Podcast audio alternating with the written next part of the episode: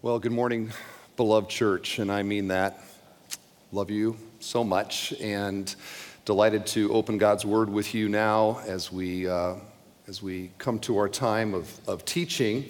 And as we also finish our series in Romans, I feel a little bit like a Midwest spring breaker in Florida. We're savoring every last moment here in the book of Romans. Our series is, 2-3 weeks from being done. And we are here in chapter 16, savoring today 5 verses that include 8 Corinthian names, 1 Jesus quotation, and 1 prophecy about the archenemy of God. Doesn't this sound interesting? Indeed, this is what we have before us today. And I'll just be honest with you, it doesn't outline well. Okay, so I don't have any clever outline for this one. You get into these kind of chapters and you're like, as a preacher, okay, we'll just take it as it is, and that's what we're going to do this morning. A reminder as we do that we saw last week a very abrupt warning that Paul gives to the Roman church and through the scriptures to us as well. You know, you're reading Romans 16 and you're like, it's kind of like a Christmas card. You know, greet these people and beloved these people and so good to see you people. And then all of a sudden you get to these verses, he's like, look out! And what are we to look out for? We're to look out for what he describes as divisive people in the church and doctrinally deviant teachers in the church. And he makes it clear that these people will not show up and say, hi, I'm a false teacher. No. They are going to be very appealing in their personality. They're going to be very attractive in their sort of demeanor. They're smooth talkers. These are the sorts of people that draw people away. And Paul warns against these sorts of people. Look out for them and avoid them. And we pick it up now in verse 19. Here he says this, "For your obedience is known to all, so that I rejoice over you. But I want you to be wise as to what is good and innocent as to what is evil. The God of peace will soon crush Satan under your feet. The grace of our Lord Jesus Christ be with you. Timothy, my fellow worker, greets you. So do Lucius and Jason and Sosipater, my kinsman. I, Tertius, who wrote this letter, greet you in the Lord. Gaius, who is host to me and to the whole church, greets you. Erastus, the city treasurer, and our brother Cordus greet you." That is our text here this morning. So we begin with the fact that here the Corinthians are sending the Romans some love, okay? Sending them love. The Corinthians love the Roman Christians. There's 8 names that are listed here. All of them presumably residents of Corinth, all of them through the letter sending greetings to the Roman Christians. And what's ironic here is that probably none of them know any of them. Maybe Aquila and Priscilla, possibly. But these are Corinthian Christians who know about these Roman Christians, and they're just sending love to them, sending greetings to them. Why would they do it? And here's why. There's a formula that God's people have enjoyed for 2,000 years now, and that formula is this. If I am loved by God, and I am saved by Jesus, and you are loved by God, and you are saved by Jesus, that means that I heart you. That's the formula. Anybody that God has loved and Jesus died for is somebody that, since I'm an object of God's love and believe Jesus died for me, that person is not just a random person. This is somebody now who is an object of divine love and therefore an object of my love. That's Christian love for one another. You might look around right now and say, okay, well, that's somebody over there that I'm called to love. And similarly, we could greet a church in, you know, pick your country, Australia, that none of us know any of them, but we know them to be a Bible-believing, gospel-believing church. We could send them loving, tender greetings. And it doesn't have to be just words for us. We genuinely love them, and we can be confident of their love for us. There is this wonderful instant rapport that God's people have with each other. This is why when you're on a trip or somewhere, out of the community, and you happen for some reason to discover that these other people that are on the cruise or next to you at the restaurant, you see them pray before you're like, oh, are you, you kind of have that, wish we had a secret handshake or something, but you're kind of like, so are you, and they're like, yeah, we're like, yeah, right? And there's this rapport, and now you feel a connection with them. And indeed, there is a connection. We are united in the body of Christ. We are united by the Holy Spirit. Paul says in Ephesians that there's one faith, one spirit, one baptism. These are all commonalities that we have with anybody that is also a Christian. And that's what lies under these warm greetings that are being shared, is same gospel, same Savior. I heart you, and you heart me.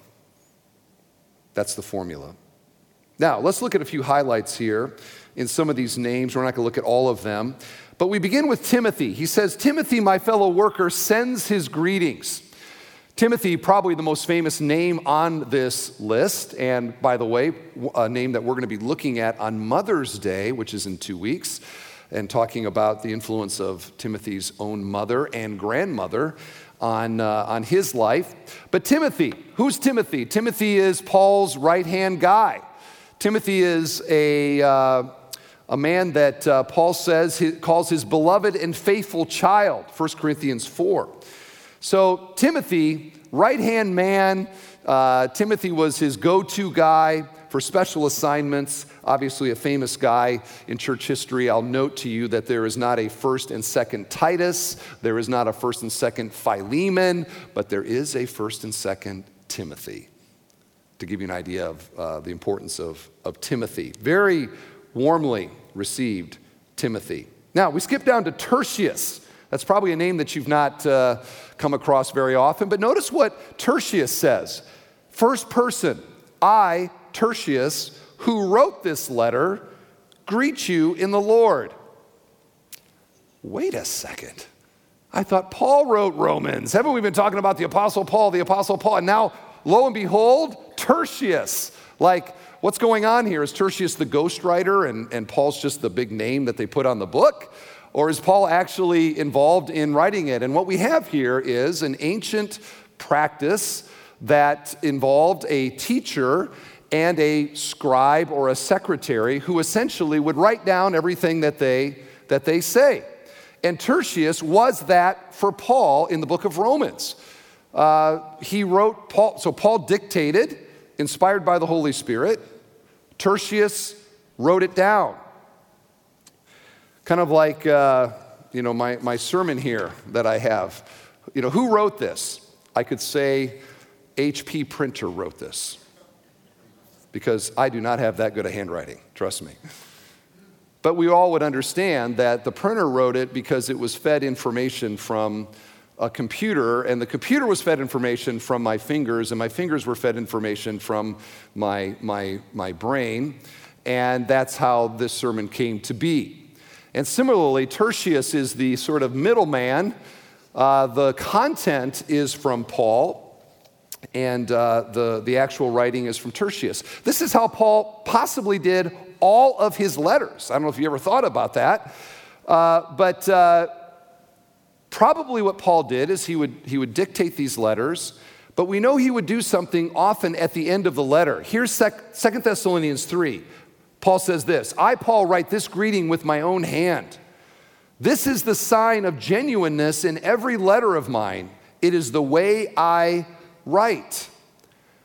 So presumably Paul would get to near the end of the letter, and then he would pause. Tertius, or whoever it was, would hand him the quill, and he would, with his own handwriting, write the end of the letter. Kind of fascinating, isn't it? As a way to authenticate, it's almost like his signature at the end of the letter. Yes, indeed, this is from the Apostle Paul. In fact, he says in Galatians 6, he writes this, see with what large letters I am writing to you with my own hand. large letters. And this has led to speculation. You know, Paul talks about in 2 Corinthians the thorn in his flesh. Maybe you've heard about Paul's thorn in the flesh, that he asked God 3 times to take away from him, but God didn't. And so then Paul, you know, sort of glories in his weakness. And the fact that he writes large letters, he says in Galatians, has made people think that possibly what Paul struggled with was some kind of an eyesight ailment. You know, maybe his eyes went bad. He had, you know, glaucoma or whatever it would be. We don't know for sure, but there were no corrective lenses. There was no LASIK surgery. There was no ophthalmologist, no optometrist. When your eyes in the ancient world, when your eyes went bad, they went bad, okay? How many of us would be living a very different life if we didn't have these? I know that I would. I'd be looking out at, I'd be going like this, and then I'd be looking at you. And you would just be blurry, and some of you would look better that way. But praise God for glasses. The world is a very clear place because of it, okay? So, kind of interesting here. Paul writes, Tertius writes, or Paul speaks, Tertius writes it down.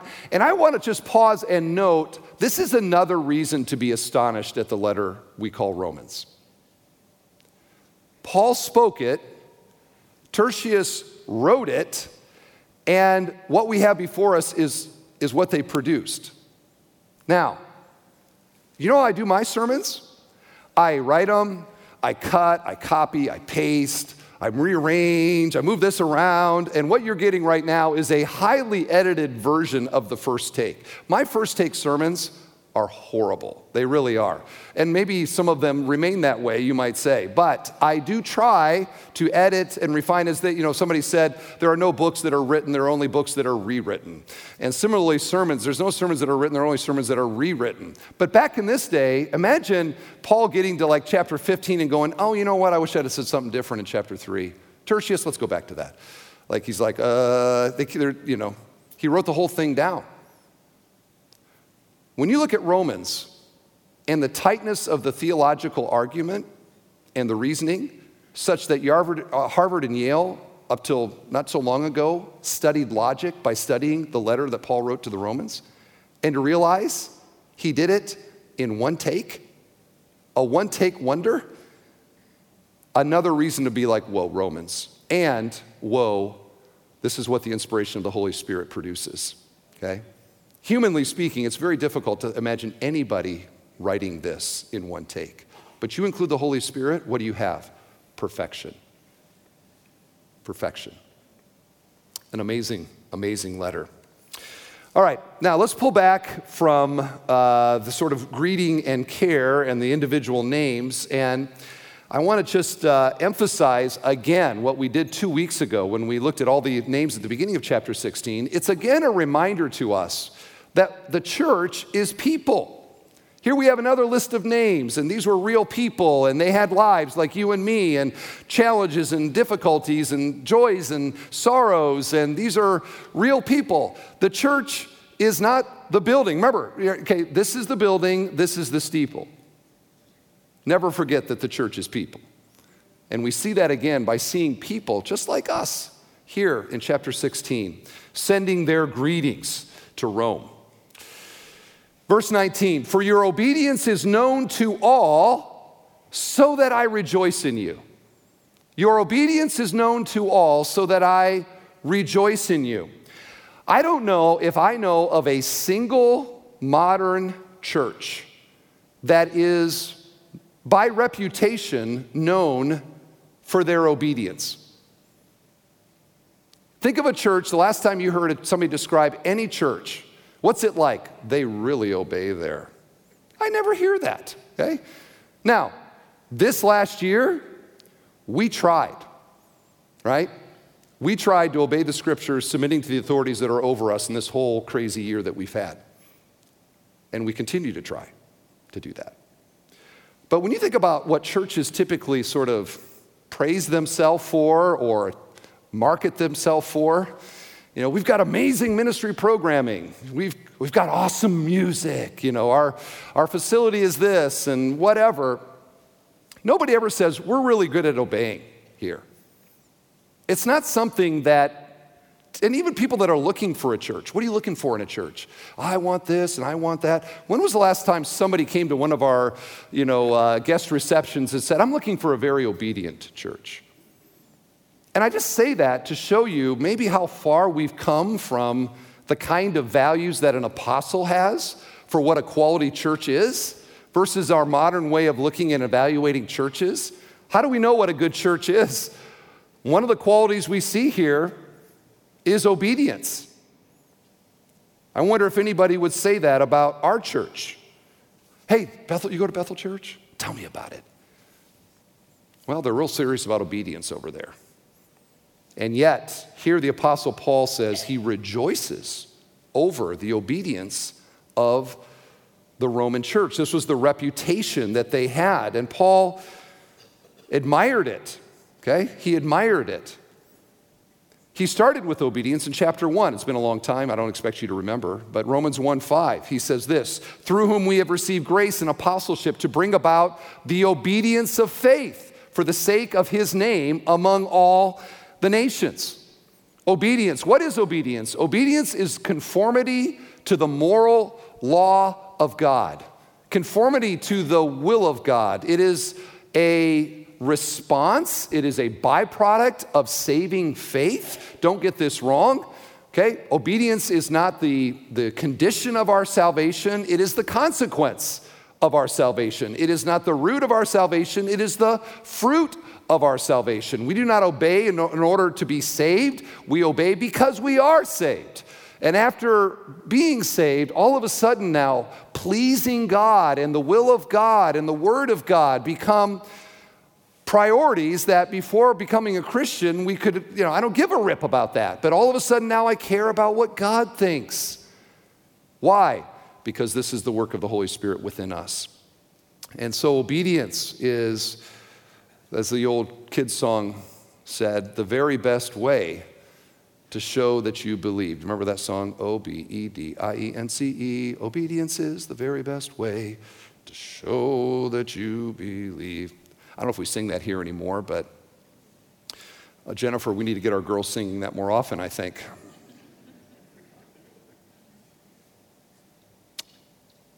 So hopefully, like in Rome, there's a lot of obedience to rejoice in here at Bethel Church in Northwest Indiana. Verse 19, and now we're getting kind of into the core of what I want to talk with you about today. I want you to be wise as to what is good, and innocent as to what is evil. The God of peace will soon crush Satan under your feet. Now, I want you to notice in these two sentences that there is a correlation here. Both of them have to do with the Christian's relationship with evil, okay? The first one is the evil world, and the second one is the evil one. How do we live in the world, which is so evil, and how do we live with the presence of the evil one and all that he is seeking to do and to destroy? So let's start by talking about what is evil. I don't know if you ever thought about that. What is actually evil? This is a moral, kind of a metaphysical type question. Evil is the opposite of good. Safe to say. Evil is the absence of good. Evil is the void of anything that is like the character of God. It is the opposite of what is upright and morally beautiful. The Bible talks a lot about the image of light with respect to this. So God is light. In him there is no darkness at all. What does that mean? He is all good. There is no evil at all. Zero in the character of God. So we are called the children of the light, 1 John. We're called to walk in the light, not in darkness. Evil is darkness. If we were to track the story of evil, evil entered the heart of Satan, and he rebelled against God, and he led, and then evil kind of rippled out to the fallen angels. And through Satan, then, it rippled into the heart of Eve and Adam in the temptation. And it's continued to ripple to us here today, which leads to a 19-year-old boy walking into a FedEx and murdering people and such things, big and small, like that. There is no doubt that evil is present in the world here today. Read the paper, read the news. Who knows what's going to happen this week? What do we think when we see that? There is nothing good about it. It is the absence of anything morally upright and good. It is the presence of all that is the opposite of what God is like. So we are called to not walk in darkness, but to walk in the light, which leads to the question, how do we do that when there is prevalent evil all around us? It is promoted in the culture around us. How do we live in the world and not be of the world? And this verse gives some simple but very wonderful advice. He says, I want you to be wise as to what is good. So we start with a posture towards what is good and beautiful, what is pleasing to God. And on that side of things, we are to be all in. We are to be, to be wise about something is to be deeply knowledgeable about it, to be able to apply it practically to your life. And the good here is all things consistent with God's will, his word, and his world. Do you remember when he got done creating the cosmos? What did he do? He paused, he stepped back, and he said, it is very good. Now, it's broken because of sin, but there's the shards, the remnants of that beautiful creation still around us, speaking of the character of God. So Paul says here, listen, you gotta fill the bucket of your heart with good things. Fill the bucket of your mind with beautiful things. Fill it up to the max. Here's how he says it in Philippians 4. Finally, brothers, whatever is true, whatever is admirable, whatever is or honorable, whatever is just, pure, lovely, commendable, if there is anything excellent, if there is anything worthy of praise, what are we to do with those things? Think about those things. Meditate on those things. Fill the bucket of your mind with things that ennoble the soul and uplift the spirit. Fill your heart as best you can with things that please God and the things of God. And that, of course, includes the scriptures, and it includes so many other things, though. I appeal to you often to, watch the sunset and think about God and live your life and enjoy the pleasures of this world and connect them to God. And we talk about this a lot, but if I may just do this a little bit more. Whether you eat or drink or whatever you do, do it all to the glory of God. You realize this is a wonderful defense against the power of evil in our life. Because when I am experiencing the good gifts of God in this world and I am connecting them as an act of worship to God, I am filling my mind and my heart with holy and good things. My desires are kind of tracking after the things that God would be pleased with. Go deep with those things. Here's how Jesus said it in Matthew 9. Be wise as serpents and innocent as doves. Snakes by reputation are very shrewd and very clever. They sort of hide in the weeds and wham, out they come. And towards wisdom, we're to be shrewd and careful and wham. But when it comes to evil, dove, da, da, da, da, da, da, da, da, da. A sign of purity, a sign of sort of like lightness. That's what Jesus said.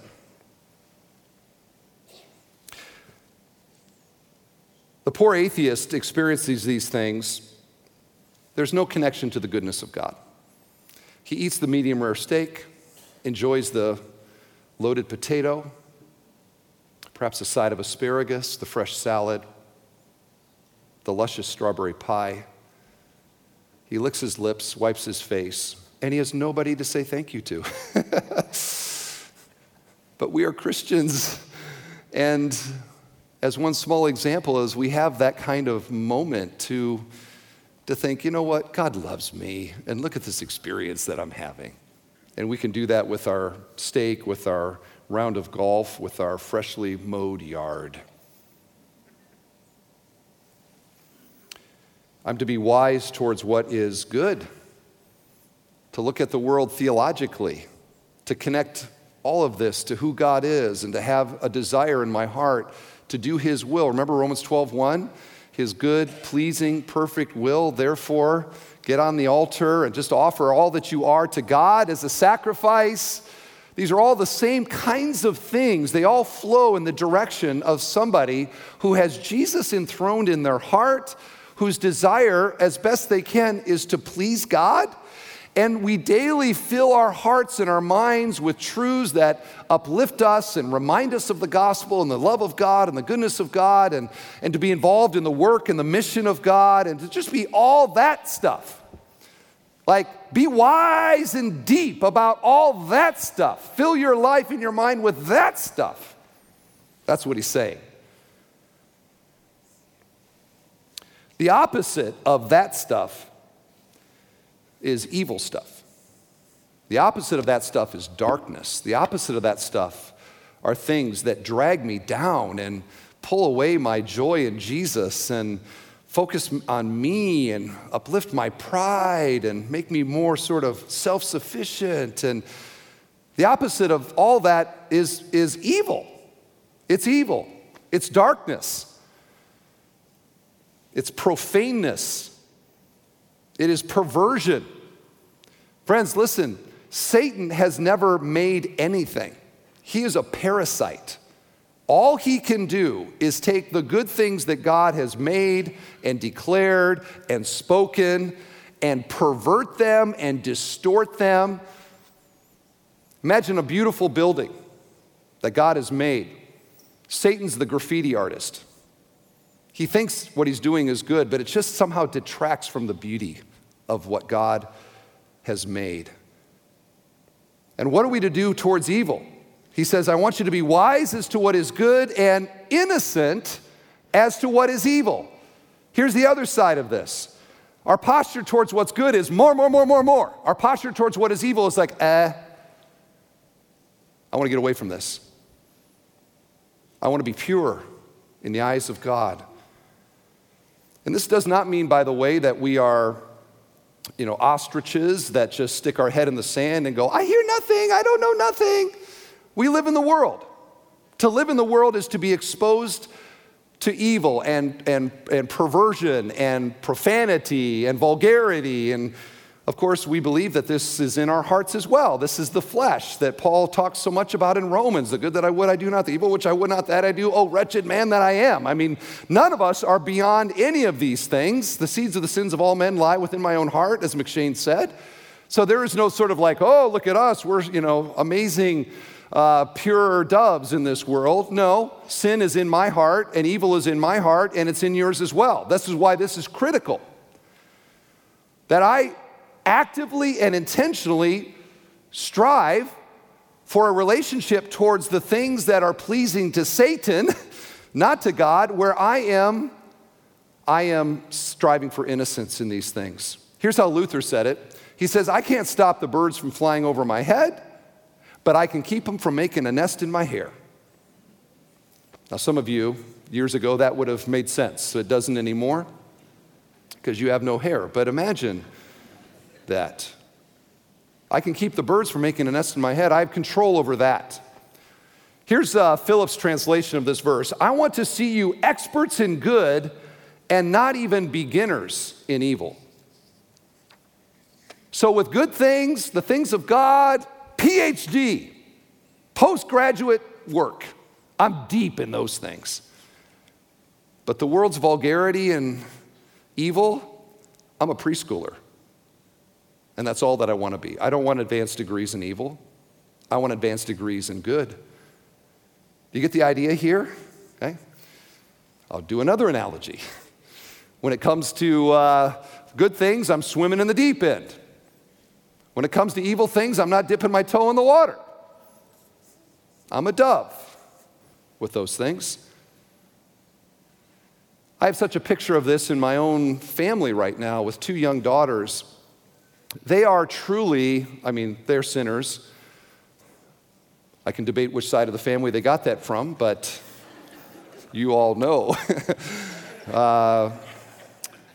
But, you know, so they're sinners. I don't mean to overstate this, but they are largely innocent with respect to a lot of the vulgarity of the world around us. Like they don't know what profanity is because they don't know what words are supposed to be dirty yet. Now that day is coming, and I grieve the day where I have to sit down with them and say, here are the profane words, and this is what they mean.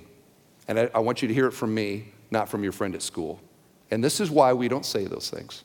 And this is why it's a distortion of the beautiful things that God has made. I dread that day. I know that day is coming. But right now, it just goes over their head. You know, they may hear the word or whatever, like, oh, it means nothing to them. And I love that. They are at that somewhat innocent stage. But we live in a very profane world.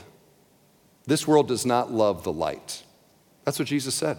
Men love darkness rather than light because their deeds are evil. The world that we live in, it loves the rude. It loves the banal. It loves the vulgar. It loves scatological talk. Delights in scatology. Is that the word? Loves that. Giggles at it, snickers at it. It snickers at sex. It takes no delight whatsoever in the pure marital bed. But any sex outside of the pure marital bed, it delights in it and revels in it. There is nothing sacred in the world. Everything's crude and rude, and they view us as prudes.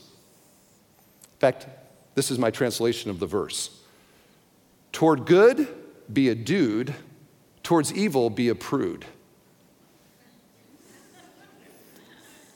You're only going to get that here at Bethel Church, I promise you. You know, I remember when I was in junior high, now they call it middle school, but I went to Holmes Junior High.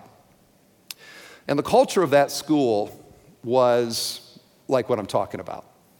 And I remember in junior high, the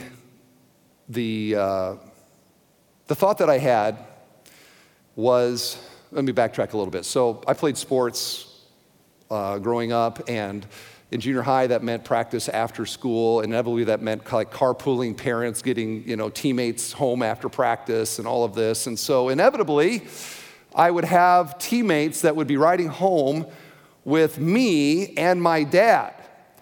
And, you know, I remember thinking as they got into the car, there's almost nothing that my dad could say that these guys aren't going to somehow see a double entendre in. Like, I don't think my dad could say anything, and they're not going to go, oh, and snicker and smirk and twist it. And it didn't help that my dad blasted Christian radio as we went home. Junior high boys, especially unbelievers, they hate Gaither music. I'm just here to tell you. Not one of them became a Christian because of the Gaither music pumped through my dad's stereo. But I was weirdly embarrassed and oddly proud of my dad in those moments. The union hall, the locker room, the teacher's lounge, the steel mill, the school. These are the spaces that we live in. And what do we hear? And what is promoted? And what is snickered at? And what do? We delight in the good. But evil, brothers and sisters, we are not to delight in. The world delights in it. We are not to delight in it. God takes no pleasure at all in it. And we definitely shouldn't be entertained by it. And I'll just tell you, one of my biggest concerns in our church is how modern day entertainment drips into the hearts and minds of our people and our young people a relationship to evil and glamorizes it over and over and over and over again. such that I fear that many of us are actually not innocent towards evil, but are somehow delightfully entertained by evil. Somebody said it this way: Christians should not be entertained by sins Jesus died for. And I wonder, what would the Netflix accounts of our church say about our posture towards evil and whether we're actually delighting in what God does not take delight in? What does Game of Thrones do to a Christian man, as one example, or a hormonal Christian young man? I don't know that I could have survived it. And I just urge us here, friends, we need to apply this to every area of our life, okay? And we can't, in some ways we can't get away from it, the bird flying over our head, but we can keep it from making a nest in our hair, right?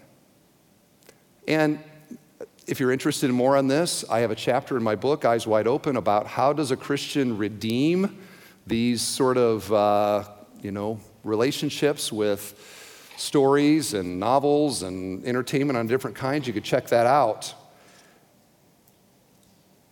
But this is a clear and present danger to the health of our congregation. Now you might say, but I got to know what the world's thinking, and I got to know what the world's listening to, and I got to know what the world is watching so that I can effectively be a witness in this world. And I just want to say to you, you're stupid. Okay? You just are. You are naive to the way that your soul and your heart works. I'll give you one example. I have a good friend, okay? One of my best friends in college, who went on to be a very significant Christian leader. He had a ton of responsibility. He was in a very high profile situation.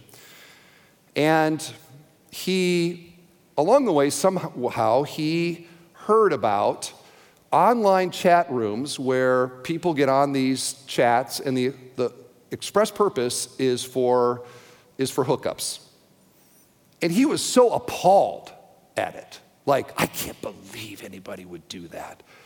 And he thought, you know what, I need to get on and make sure this is true. And so he logged on just to observe. Well, you know what happened? His observation became an obsession, and his obsession became a participation. And he met a woman at a hotel, and he confessed to me later, I didn't even know her name. And you know what that cost him? It cost him his wife. It cost him his family. It cost him his reputation. And it cost him his job. If only he would have been innocent towards what's evil. Beware of curiosity about the deeds of darkness. Fill your heart and mind with what is true and good and beautiful. And again, that doesn't mean that I don't know what the profanity words mean and that I'm overly shocked when, people say them. But it does mean that I guard my heart against them, and I try to fill my heart with good things. Noble things, things that uplift me. So, you get it? What's the strategy? PhD in what's good, preschool in what's evil. One more strategy we have here, and I'm calling this wait for it, okay? I'm sure you're familiar with these videos where, it'll say, wait for it, wait for it. And what does that mean? That means eventually, if you keep watching this, there's gonna be something worth seeing, but it might take a little while, okay? Wait for it. And with that in mind, look at what Paul says about Satan. The God of peace will soon crush Satan under your feet. Now, it is noted that Paul writes the entire book of Romans without mentioning Satan one time. Okay, he might infer a little bit, principalities are in chapter 8, but there is no mention of Satan in the entire letter of Romans until right here. And at the very least, this means that the aspects of the gospel and living the Christian life that Satan is not in the foreground, he is in the background. There are some people, they see Satan everywhere they go. He's under every bush. He made me do it, you know. Okay, no. But that does not mean that he is not really important in the story of redemption. Because what we have here, this language of Satan being crushed, harkens back to Genesis 3. And do you remember what God said to Satan, right? He made a prophecy. He said, regarding Jesus, the Messiah, he will crush your head, you will bruise his heel. Remember that? Now, what is the bruise his heel? The cross, okay? The cross. What is crushing Satan, though? Well, this is a wait for it thing. Christians, you gotta wait for it. And I'll note that he says soon. And we look at this, we think, Paul wrote this almost 2,000 years ago, right? So how is that soon? Because it hasn't happened yet. And we have to bear in mind here, friends, that our God, a day is like 1,000 years, and 1,000 years is like a day. So for God, Paul wrote this on Friday. We're not too long in the story in God's economy of time. Jesus' victory on the cross was a crushing blow to Satan, but it was not a final blow. The Bible tells us that Satan is still alive and well. He is still incredibly powerful. He is still the archenemy of God. We believe what the Bible says about fallen angels called demons who are active and seeking to influence and to defame the name of God and to frustrate Christians and to divide churches and all the things that they want to do. We believe in that. But we also believe that Satan's final chapter is not here yet. And we need to bear this in mind because oftentimes it feels like evil is winning, doesn't it? Think of the year we've had. We look back at this year, and oftentimes it feels like the dark side is winning. Another cultural battle lost. Another church divided. Another marriage broken. Another child prodigal and wayward. And another this and another that. It feels, you can look at these things and you get really discouraged and think, man, we're on the losing side here. It feels often like to be a Christian is to be, we're losing, and we lose sight of the fact that we got to wait for it. And what are we waiting for? When the God of peace crushes Satan. And here is Revelation describing this final moment, Revelation 20. And when the 1,000 years are ended, Satan will be released from his prison and will come out to deceive the nations that are the four corners of the earth, Gog and Magog, to gather them for battle. Their number is like the sand of the sea, and they marched up over the broad plain of the earth and surrounded the camp of the saints in the beloved city. But fire came down from heaven and consumed them. And the devil, this is Satan, who had deceived them, was thrown into the lake of fire and sulfur where the beast and the false prophet were, and they will be tormented day and night forever and ever. Wait for it. We got to wait for it, and we're still waiting for it. But that does not mean that we don't believe that this is going to happen. And so therefore we wait, but we wait patiently, and we wait, we wait wisely, and we wait innocently, and we wait confidently that God is going to crush our enemy under his feet and under our feet as well. And to quote Luther, here's another way to say it. And though this world with devils filled should threaten to undo us, we will not fear, for God hath willed his truth to triumph through us. The prince of darkness grim, we tremble not for him. His rage we can endure. Wait for it, for lo, his doom is sure. One little word shall fell him. That word above all earthly powers, no thanks to them abideth. The Spirit and the gift. Gifts are ours through him who with us sideth. Let goods and kindred go, this mortal life also. The body they may kill, God's truth abideth still. His kingdom is forever. the snake gets crushed. And in the end, we win. Wait for it. Amen.